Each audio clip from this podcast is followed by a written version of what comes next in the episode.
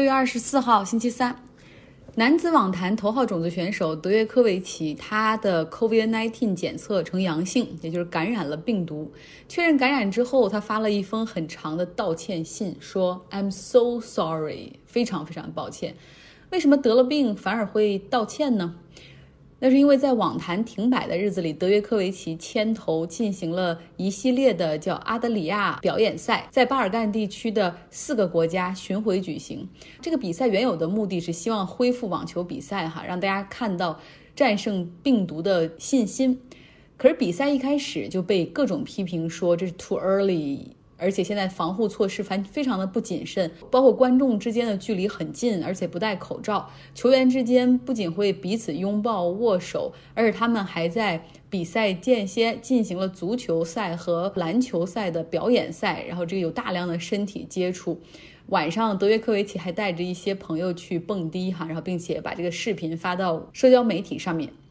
在有三个球员相继检测出 COVID-19 的病毒呈阳性之后，德约科维奇他也和自己的妻子去检测，就全部中招。还好他的孩子检测是呈阴性的。另外呢，他的两个教练也全部呈阳性。他说：“未来十四天我哪儿都不去，一定会在家严格隔离。非常遗憾，COVID-19 的病毒还是存在的，我们需要敬畏它，同时要 live with it。”他说：“我对每一个因为这项赛事而感染的球员和球迷以及工作人员感到抱歉。预计可能还会有更多的人哈，因为这个阿德里亚表演赛感染哈。因为在现场，当时德约科维奇和其他球员们，他们和赛事的工作人员和球迷进行了大量的近距离的合影。现在欧盟在讨论如何对欧盟之外的国家开放边境，他们基本上确立了一个原则，就是根据。”这个国家的感染案例来决定是否开放入境。比如像美国，哪怕他们和欧盟之间关系密切，人员来往非常频繁，但是因为美国的疫情属于失控的状态，所以不会允许美国人入境。沙特政府公布了今年朝觐将禁止所有外国人入境，只对本国人少量开放。这是昨天我们新闻里报道的哈，今天更多的细节出来了，大概只允许一千名的沙特人进行今年的朝觐。那考虑到这 COVID-19 的安全问题，不会允许六十五岁以上的年长人士前往。往年允许去参加朝觐的大概是人数是两百五十万人。根据教义，每一个身体健康、经济状况良好的信徒一生中都必须去麦加朝觐一次，所以这个朝觐对穆斯林来说是非同寻常。考虑到全球大概有十八亿左右的这个穆斯林的数量，他们朝觐的机会，大家可以想象哈是非常难以获得的。很多人攒了一辈子的钱，就是为了实现这个愿望。也有人卖了房子决定前往，还有的地方的村民可以集资哈，送一个村里的比较德高望重的人去去卖家。然后有的是子女为父母凑钱前往，还有的人呢，因为经济状况不好，但是他们在政府免费的这种名单上排队，然后一等可能就是四五年、七八年。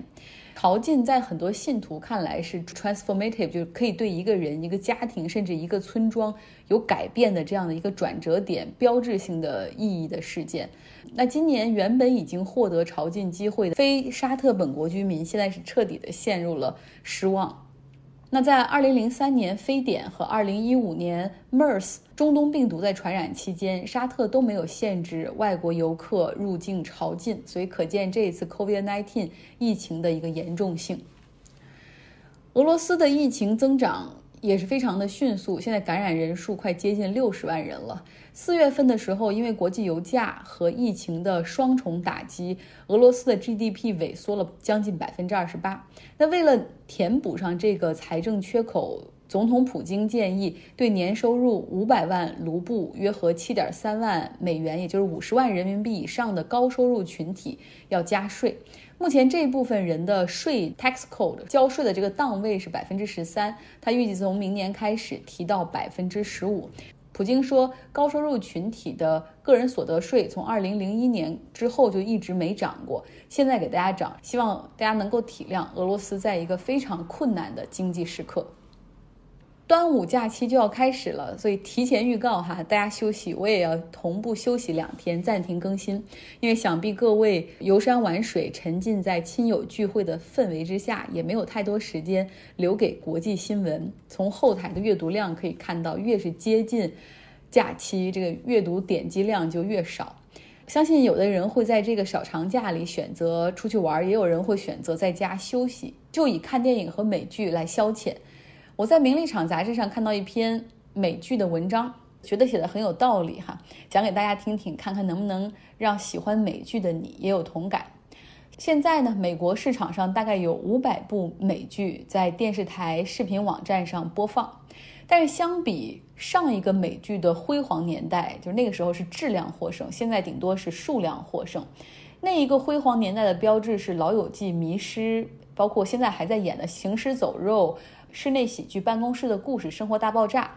这些美剧都有七到十季这么长。而现在的美剧呢，通常演到第三季就会被砍掉。如果套用在《老友记》上，大家知道 Monica 和 Chandler 还没有相爱呢，好看的东西还没有演出来，然后这个剧就被咔掉了，是一种什么样的感受？有一个 showrunner，就是作为专门做这种美剧的制片人，就说了，现在想保留一个剧能够帮他续命到第四季，就有两个理由，一个就是他得奖了，非常的受好评，而另外一个理由就是这个剧呢是在制片公司自己的影视棚里拍摄，成本比较低。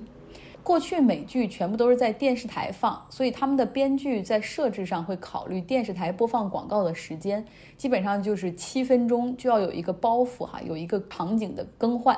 但是现在呢，美剧在视频平台上播放，平台考虑的更多的是这些剧能不能给他们带来新的付费订阅用户。所以当一个剧播出两季之后，后台会积累大量的数据去分析这些用户的属性。预测这个群体会对什么类型的新剧感兴趣，而通常呢，这个剧进行到第三季、第四季的时候，这演员们就会涨价哈。这时候制片公司和平台都更鼓励说，来一个新剧又便宜，同时又能带来新的付费订阅用户，效果会更好。这就是为什么现在大概有五百部美剧，光是这种拍一两集的试播剧就有四十八个剧之多的原因吧。因为考虑到一般制片公司可能会在第三季砍掉这个剧，所以编剧们就为了吸引眼球啊，给大家感觉就是美剧用力过猛，戏剧性和冲突性太强了。反正像我有的时候看一些美剧，就会觉得哦，我就想看一些平平常常普通人的生活，但是总感觉编剧很扯。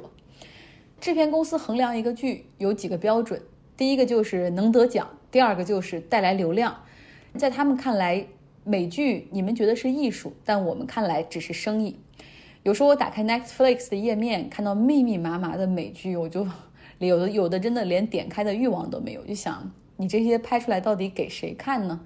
也可能是因为现在视频平台太多了，爆款的美剧反倒越来越少，因为观众被细分了，而制片公司则更加的商业化。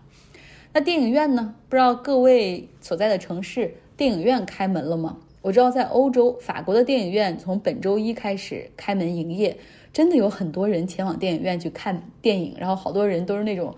啊，就终于开门了，我的生活又可以继续了，等等。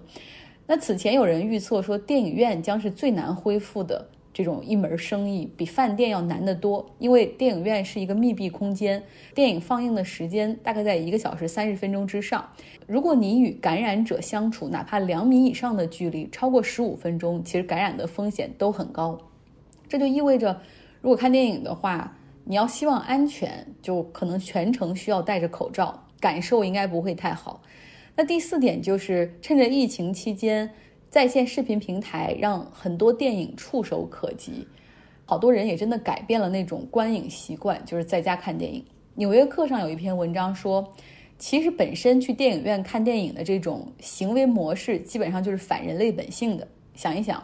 你需要按照电影的场次安排前往电影院，通常你还需要提前去买票换票，就是会浪费很多无用的时间。